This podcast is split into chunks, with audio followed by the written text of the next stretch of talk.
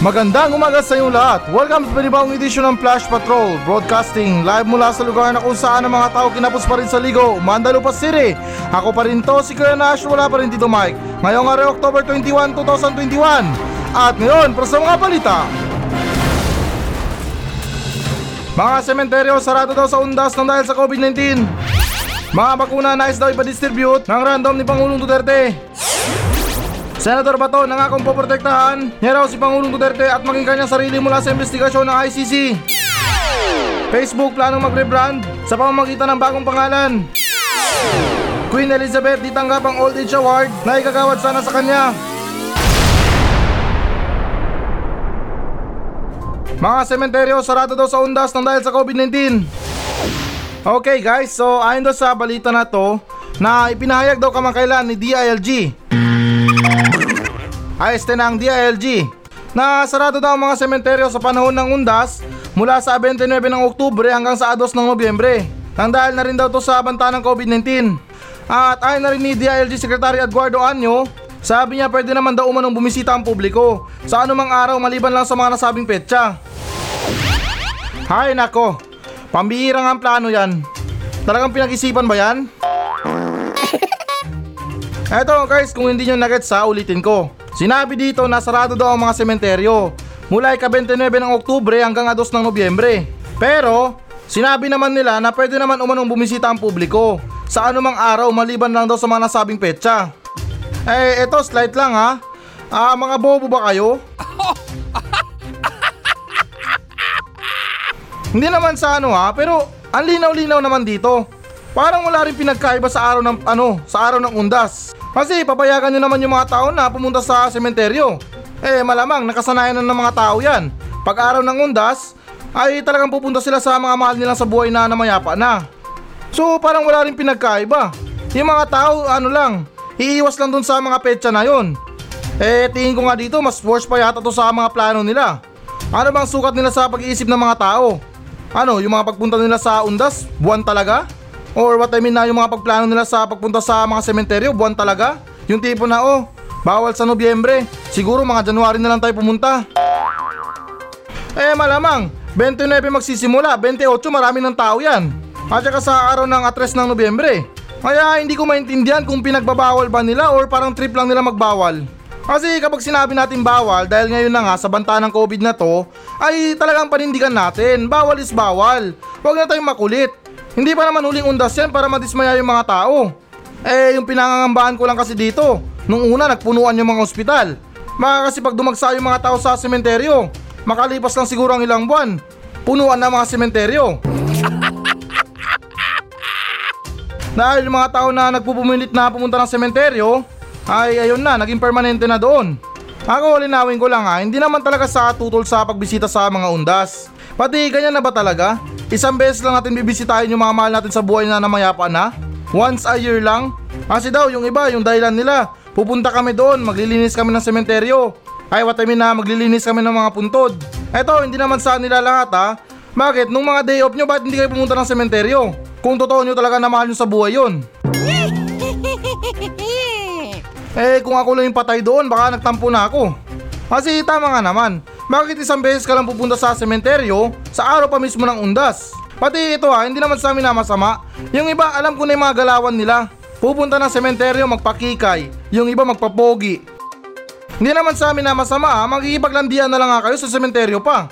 Kaya ito remind ko ha, kung hindi naman talaga kailangan or kung hindi naman pwede naman ipagpaliban, ay kung hanggat maaari ay iwasan muna natin. Dahil obvious naman, napaka-specific ng dahilan. Pinaka-paborito niyan yung mga tao na nagtutumpukan. Pati paborito na rin ng gobyerno yan, yung tumaas ang kaso. At saka pwede naman natin ipagdasal sila sa mga bahay. Or kung hindi naman kaya, magtirik na lang tayo ng mga kandila.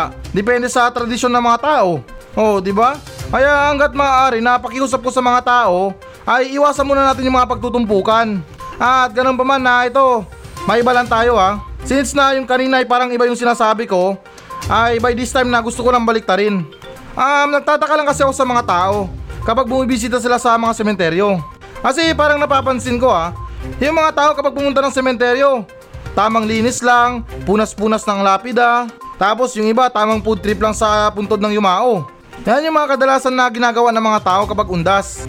Pero yung pinagtataka ko lang dito, hindi ko maintindihan kung pumasyal lang kayo doon para kumain or maglinis. Kasi yung main reason naman natin, puntaan natin yung mahal natin sa buhay na yumao na. Nagtirik nga tayo ng kandila, dinasalan natin.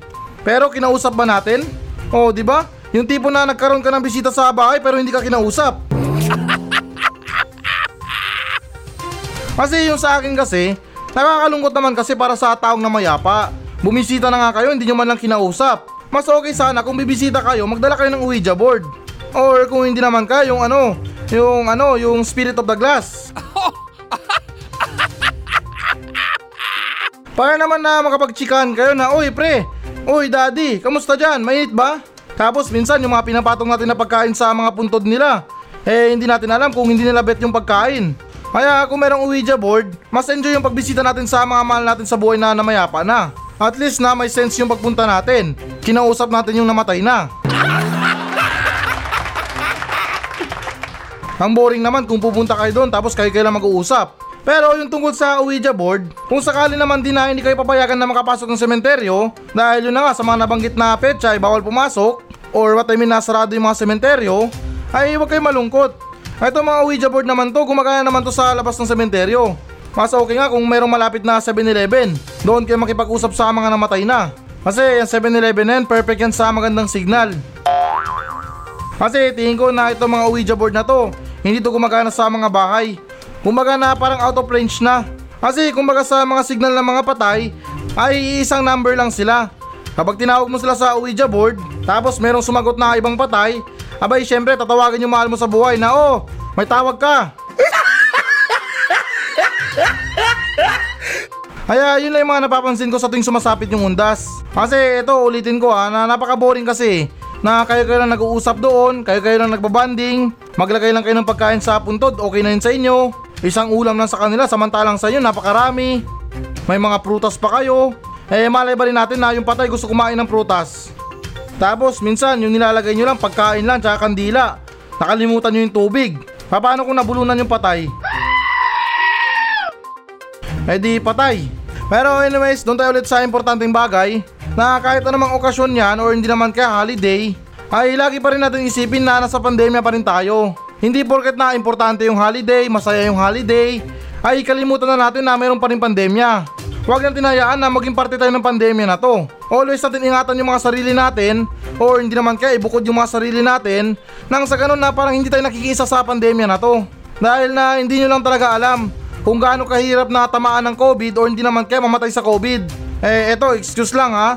Kung pwede lang talaga kausapin yung mga tao na namatay sa COVID. Baka isa rin sa mga sasabihin nila. Sayang, sana hindi ako nakipagtumpukan sa mga tao.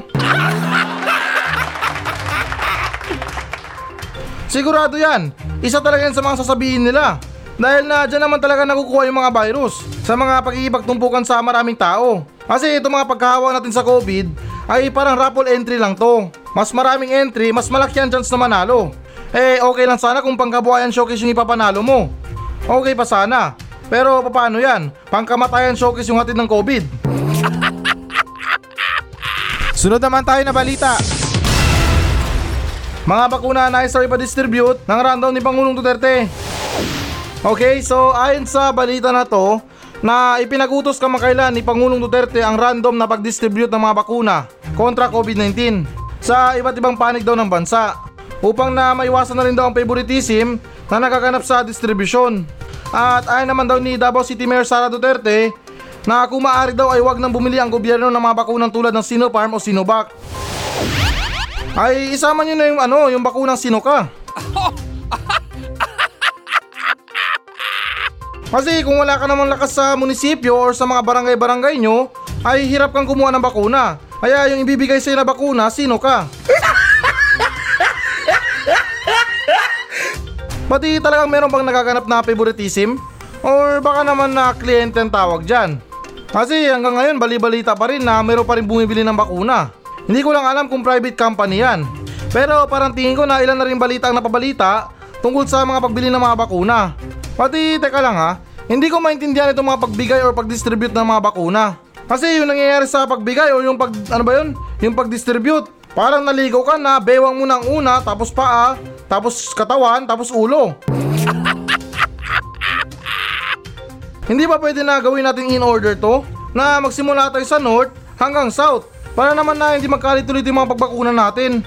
Kasi merong lungsod or lalawigan, nasa 70% na yung mga bakuna nila or what I mean na yung populasyon nila naturukan na ng bakuna. Tapos meron din mga lugar na napaka-importante para bigyan ng bakuna. Kulay lahat pa sila sa mga bakunahan. Kaya yung naisip ko na mas mainam na lang siguro na ganun na nga. Unahin natin yung norte, yung pinakadulo talaga, bago tayo gumulong pababa. Nang sa ganun na masigurado natin na wala na tayong babalikan. Pati parang ano ba, parang panligo lang talaga natin or parang naliligo lang tayo. Una, maliligo tayo, babasahin natin yung buhok natin. Magsha-shampoo tayo, hilamusan natin yung mukha natin. Pagkatapos nun yung katawan. Sa mga sadista, hindi na kailangan ng sabon-sabon sa katawan, yung mukha lang okay na. Pero syempre importante naman nasabunan yung katawan. Malinis nga mukha mo, ang baho naman ng katawan mo. Pero yun na nga, doon tayo sa bakunahan. Mas maganda talaga kung unahin natin yung itaas. Nang sa ganun na matenga man tayo sa bakunahan, at least na kalahati ng Pilipinas ay na bakunahan na. Pupunta man yung mga tiga Mindanao sa Luzon na hindi na bakunahan. No problem kasi yung buong Metro Manila or sa buong Luzon na bakunahan na. Pero wala eh. Yung sa nangyayari kahit na nabakunahan na tayo, kailangan pa natin mag-ingat. Ligtas nga tayo sa hawa-hawa. Pwede naman tayo makapanghawa ng iba. Pati ito na idagdag ko lang ha. Kung nahihirapan man yung gobyerno sa pagbigay or sa ano ba yan, sa pag-distribute ng mga bakuna, ay mas mainam na lang siguro or para sa akin mas maganda. Eto mga bakuna ilagay natin sa Shopee at Lazada. Nang sa ganun din na ito mga Pilipino or tayo mga Pilipino ay malaya tayo makapili ng bakuna. Oo, di ba? Very brilliant idea. Nang sa ganun na may sense naman din yung pag-add to cart ng mga tao sa Shopee at Lazada. Pero ito guys, na final point ko lang sa balita na to. Para sa akin kasi, hindi natin kailangan na mamili ng bakuna. Kasi itong mga bakuna na nagawa ng mga iba't ibang bansa, hindi naman to aprobahan ng mga eksperto kung hindi naman to effective. At saka yun na nga, yun na yung main problem natin. Kulang tayo sa mga supply ng bakuna. Tapos ito naman si Mayor Sara, hindi naman sa amin na masama. Kinukonsinti niya pa yung pagiging choosy ng mga tao. Pati ito tanong ko na rin. Akala ko ba na itong mga Duterte galit sa bansang Amerika? Or kung hindi naman kaya mga Europe country? Di ba kaibigan nila ang China? Eh di mag-order sila ng maraming Sinovac sa China. Mag best friend pa nga ang tawag sa kanila eh. Tapos tatanggihan nila yung bakuna ng best friend nila. Tapos doon sila sa kaaway nila order ng bakuna. Kasi guys, sa mga hindi nakakaalam, ito sa pagkakaalam ko lang din. Na itong bakunang Pfizer at Moderna ay gawa to sa Amerika. Kaya muli na ulitin ko ha, mali konsintihin yung mga gusto ng mga tao. Alam ko gusto nila pero napakahirap yung sitwasyon ngayon. Kulang na nga tayo sa supply. Tapos kukonsinti niya pa yung pagkachusi ng mga tao. Pero sa bagay, nakalimutan ko, eleksyon na pala. Masama ang tumanggi sa demand ng mga taong bayan. Minus butante rin yan. Sunod naman tayo na balita. Senador Bato nangakong proprotektahan niya raw si Pangulong Duterte at maging ang kanyang sarili mula sa investigasyon ng ICC. Ah, okay. So, ayon doon sa balita na to, na nangako daw kamakailan si Senador Bato de la Rosa na poprotektahan niya raw si Pangulong Duterte at maging ang kanyang sarili mula sa investigasyon ng International Criminal Court sa war on drugs ng Administrasyon Duterte. At diin pa dyan ni de la Rosa kung matutuloy daw ang investigasyon ng International Criminal Court sa war on drugs sa bansa, sabi niya magsisilbi raw itong malakas na sampal sa Korte Suprema ng Pilipinas. Oh, teka lang. Kailan pa naging abogado si De La Rosa? Pati sa tagal niya na pagiging senador, eto lang yung nagawa niya. Partida para sa Pangulo pa. At hindi ko lang talaga maintindihan ha. Bakit parang umaasta sila na parang guilty sila? Okay na umasta sila na parang wala silang pakialam. Yung tipo na oh, wala akong pakialam dyan. Ano bang kinalaman ko dyan? Basta yung sabihin lang nila na wala silang kinalaman sa mga patayan sa war on drugs. Kahit na hindi makatotohanan, basta yun lang sabihin nila. Pero parang nababaliktad eh. Parang nagiging guilty sila. Hindi naman sa ano ha, hindi naman sa pinagdidiinan. Pero yung sa akin lang, eh kung wala naman silang ginawang kasalanan, eh mas mabuti na magpaimbestiga sila. Lahat-lahat nang sa ganun ay malinis sila. Hindi yung tipo na magpapakapaka sa bulsa mo pero kaliwang bulsa lang dapat. Yung kanan bawal. Pati ako ha, ito linawin ko.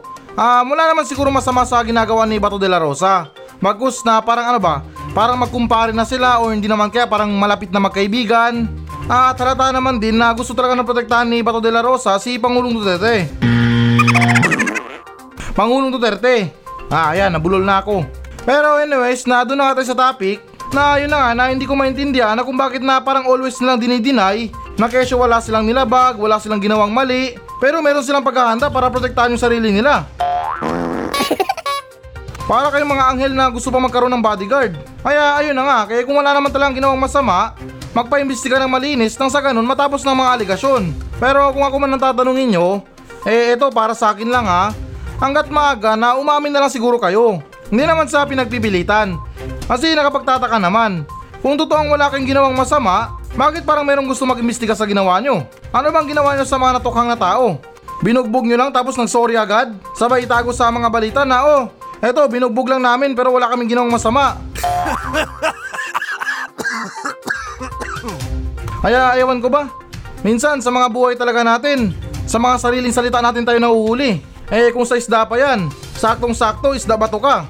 Makapal ang balat mo, hindi ka tatablan ng pana. Kaya ayan tuloy, nauhuli ka tuloy sa bunganga. Hindi naman sa ano ha, hindi naman sa pinagdidiinan talaga. Idinidinay nyo na wala kang ginawang masama sa war on drugs. Pero kayo naman to na ayaw magpaimbestiga. Baka nga sa mangyayaring investigasyon ay bigla na lang mabaliktad. Imbis na siya yung magprotect kay Pangulong Duterte, ay para bang yung mangyayari si Duterte pang magko-cover sa kanya. Kasi malamang, etong sa mangyayaring investigasyon na to, ay maraming katanungan na magaganap. Hindi naman sa ina-underestimate si De La Rosa. Pero yung sa akin lang, hindi lang ako sure kung may kakayaan siya na makipagdebate sa mga International Criminal Court. Or what I mean sa investigasyon ng mga International Criminal Court. Hmm, remind ko lang, mga Amerikano to, bawal magtagalog sa kanila. Sunod naman tayo na balita. Facebook planong mag-rebrand sa pamamagitan ng bagong pangalan. Okay guys, so ayon do sa balita na to, naplano do ng Facebook na palitan ng pangalan nito sa mga susunod na araw upang malipat daw ang focus nito sa pagtayo ng isang metaverse. At guys, sa kasulukuyan daw na hindi pa naman daw nilinaw kung ano ang magiging bagong pangalan ng Facebook. Ay nako, bakit ngayon pa? Parang late na yata kung ngayon pa nila papalitan. Hindi naman sa kontrabida pero okay na yata ako sa pangalan na Facebook. Bagus na parang easy lang sabihin or easy lang banggitin sa mga tao. Na pre, meron ka bang Facebook? Baka pwedeng i-add kita. Pero kung papalit naman to ng makabagong pangalan, ay hindi lang ako sigurado kung magandang pangalan bang ipapalit nila. Although na parang simple words lang or simple name lang yung Facebook, pero parang iba pa rin sa nakasanayan natin. Eh malay ba natin na yung ipapalit nila na pangalan walang vowels? Hindi na ako magbibigay ng example kasi napakahirap bigkasin. Pero mas okay na lang sana kung gawin nila ng B2. Parang ano ba, parang Dota na ginawang Dota 2 ngayon. So kung sa Facebook naman ay gawin nilang ano, Facebook version 2. Or kung hindi naman kaya baliktarin na lang nila, Book Face. Pwede naman din na Waste Look or hindi naman kaya Waste Book. Or kung hindi naman kaya Face Troll. Kasi tingin ko lang na maraming troll account dyan sa Facebook na yan. Na kung saan na ginagamit din sa paninira sa isang tao, pang-espiya sa mga tao. Pero ano ba yan? Ultimo na pangalan ng Facebook, pinoproblema ko. Talakayin na lang natin siguro kung ano bang halaga ng Facebook sa atin. Kasi dito meron akong two side or dalawang explanation which is na yung positive at saka negative. Unahin natin yung positive. Yung ikinaganda lang kasi sa Facebook ay agad na makikita mo or makikilala mo agad kung sino nagme-message sa'yo. Tapos na yun na nga tulad sa mga nabanggit ko rin dati na yung mga in-upload mo na picture sa Facebook ay may tatago mo to ng ilang taon. Baka nga na hanggang sa kamatayan mo, andyan pa rin yung mga letrato mo. Kasi dati ano lang tayo, pakodak-kodak lang tayo. Kailangan pang paugasan yung mga letrato. At yung mga picture na kahit anong tago natin lumuluma talaga. Hindi naman tulad sa Facebook kahit na yung mga litrato na hindi natin inaasahan ay minsan lumalabas tapos parang nahihiya pa tayo. Kasi alam nyo na, lumabas yung Facebook taong 2010 yata. Karamihan sa mga tao dati noon, Jejemon pa. Kaya yun ang sa kinaganda ng Facebook. Ma-aware ka or malalaman mo kung sinong kachat mo. At bukod din doon yung mga importanteng litrato ay may tatago mo ng maayos. At yun, doon naman tayo sa negative ko sa Facebook or yung parang bad side ko sa Facebook. Alam nyo rin kasi na itong Facebook na to ay hindi lang to ano, hindi lang to pang litrato. Hindi rin porket na sinabi ko na itong Facebook na to maganda to pagtaguan ng mga litrato. Or what I mean na dito natin i-upload yung mga picture natin. Kasi karamihan sa mga manloloko ay dito tumitira. Yung iba, dala-dalawang account. Tapos sobrang dami ng kachat. Kaya hindi rin maiiwasan na nang dahil din sa Facebook ay meron din mga nawawasak na pamilya. Hindi naman sa ano, sa pinopoint out talaga. Pero alam nyo naman din na karamihan sa mga lalaki. At ganon din, karamihan din sa mga kababaihan. Ang daming kalaguyo sa Facebook. Kaya ayun na nga, hindi na maiwasan na marami talagang pamilya ang nasisira. Pero anyways na ito, idagdag ko lang din sa balita. Ah, kasi ito, curious lang ako sa Facebook. Alam kaya ng may-ari ng Facebook na yung mga pinaggagawa natin sa Facebook? Kasi ito, excuse lang ha. Sa mga magkarelasyon, hindi talaga maiwasan yung mga ano.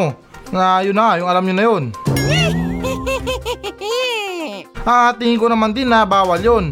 Pero hindi ko lang alam kung ano ba, kung na-access nila yung mga ganung privacy. Kasi kung pati mga privacy ng mga tao access nila sa lahat ng mga gumagamit ng Facebook, ay tingin ko lang na ito na ito yung pinakamaganda at pinakamasayang trabaho sa buong mundo. Sunod naman tayo na balita. Queen Elizabeth di tinanggap ang Old Age Award na igagawad sana sa kanya. So okay guys na ayon sa balita na to, hindi raw tinanggap kamakailan ni Queen Elizabeth ang ginawad sa kanyang Old Age Award sa bansang United Kingdom. Bagkus sa edad niyang 95 years old. At sinabi niya na hindi pa siya karapat dapat na bigyan nito. Kasi para din sa kanya na pakiramdam niya na hindi pa siya ganun katanda. Ah okay.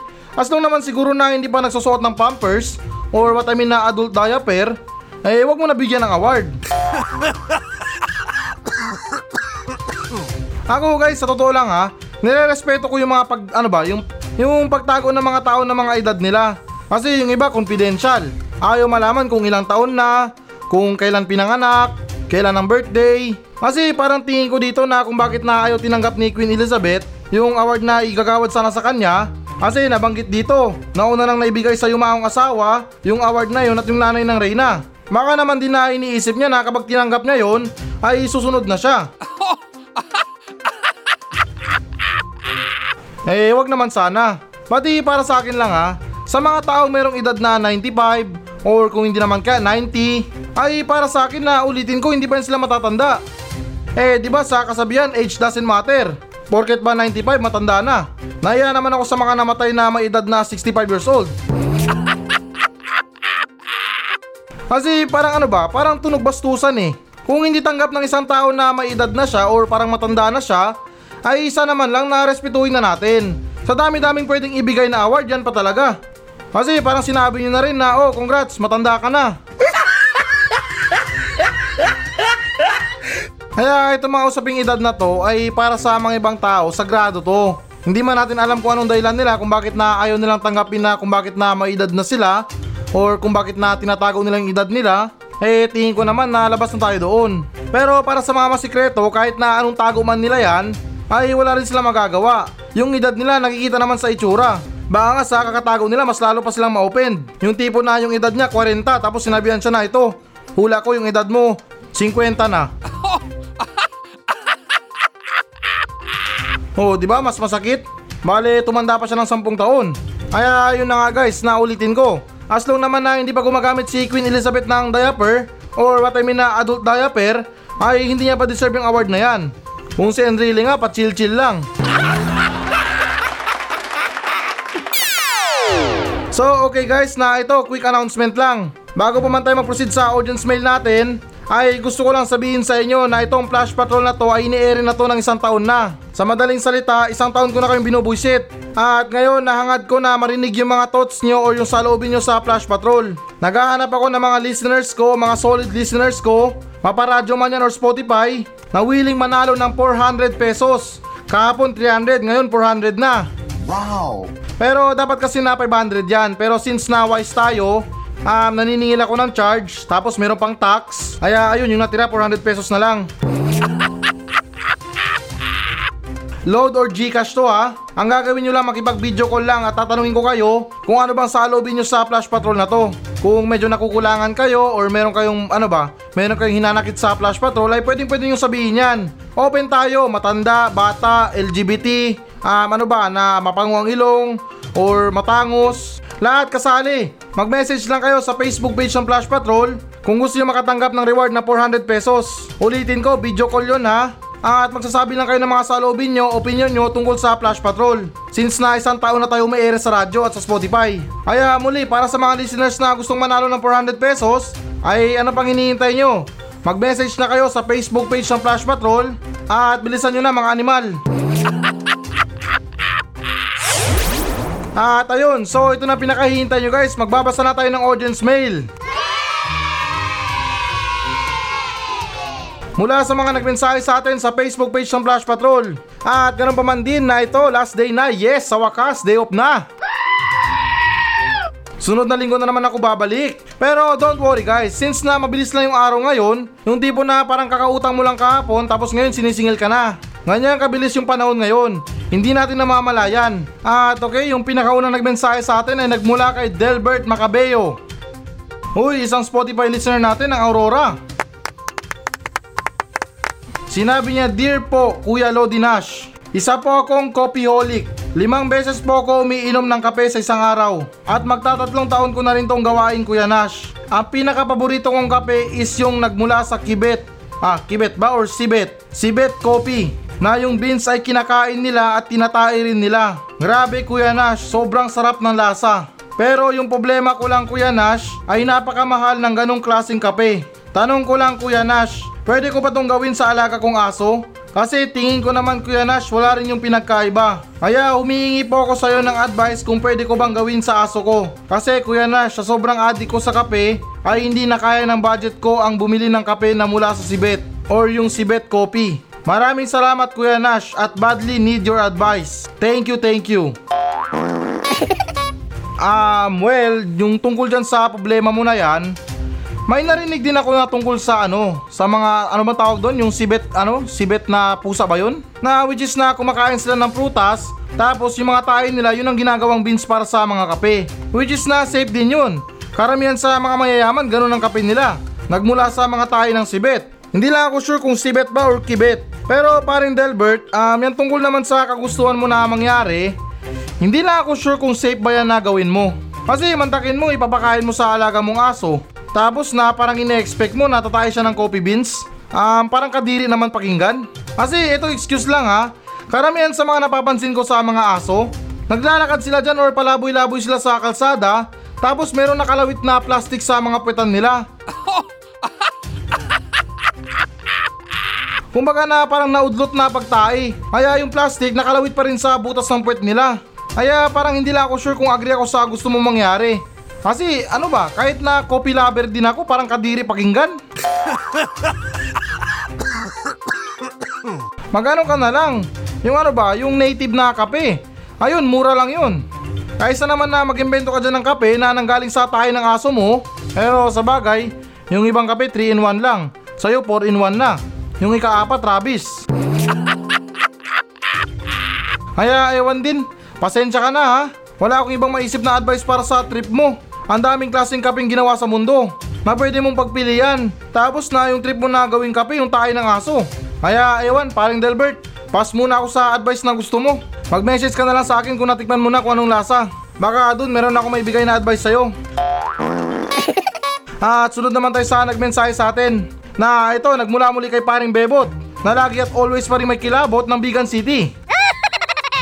Sinabi niya good pa sa very good morning paring Nash. Nga pala, bago ang lahat o before anything else, congrats sa unang taong anibersaryo ng show mo. At dahil dyan, gusto kitang kantahan ng happy birthday. Eto, regalo ko sa'yo paring Nash. Slash emoji, brief, pantalon, kamukha ng damit ni Tito Mike, medyas, sapatos at eyeglass. Sana magustuhan mo. Popogi pa lalo dating mo niyan paring Nash. Ewan ko na lang kung di pa maging kayo ni Lenlen. Hoy, salamat ha. Kahit na emoji lang yung regalo mo, hindi ko lang alam kung totoo ba to or hindi. Pero salamat sa effort mo na naglagay ka pa ng mga emoji na yung gusto mong ibigay na regalo sa akin. Pero paring Bebot, ah, matanong ko lang. Um, nagdadasal ka ba? Kasi kung oo, ay ipagdasal mo na lang sana na tumaas yung sahod ko, magkaroon ako ng 13 month pay, malusog na kalusugan, at higit sa lahat na ipagdasal mo na wag nang bumalik si Tito Mike. Pag-pray mo na, Tito Mike, kung nasaan ka man, dyan ka na lang. Kasi di ba paring Bebot na sabi mo ikaw yung next in line sa akin. Pero paring Bebot, sinasabi ko sa'yo, um, trono ko to, maghanap ka ng sayo.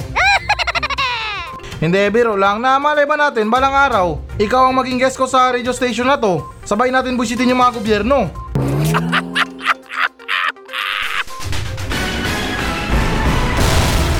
Hello guys, bago natin tapusin ang show na to, ay hinikayat ko lang yung mga audience na mag-message sa akin dito sa Mandalupa Station. Lahat ng mga question nyo, lahat ng mga comments, mga complain, or compliments man yan, ay susubukan kong tutugunan lahat yan dito sa aking show. Pumunta lang kayo sa Facebook page ng Flash Patrol at mag-iwan kayo ng message nyo doon kung ano bang gusto nyo iparating. Na kung may problema kayo sa mga buhay nyo, sa mga bahay nyo, kung meron kayong gustong palayasin, ay chance nyo na to na para sabihin sa akin. At ako na mismo ang magpapalaya sa kanila. At hindi lang nagtatapos doon. Pwede pwede ko rin kayong shoutout sa aking show. At ipinapangako ko na matutugunan ko talaga yan. Napaka-desperado ko na sa lahat. Kaya please lang, kung meron talaga kayong mga message, may mga saloobin kayo tungkol sa mga sinasabi ko, ay wag lang kayong mahiya. Kaya tandaan, FB page Flash Patrol. At please guys, pakipollow na rin. Kasi talagang desperado na sa buhay.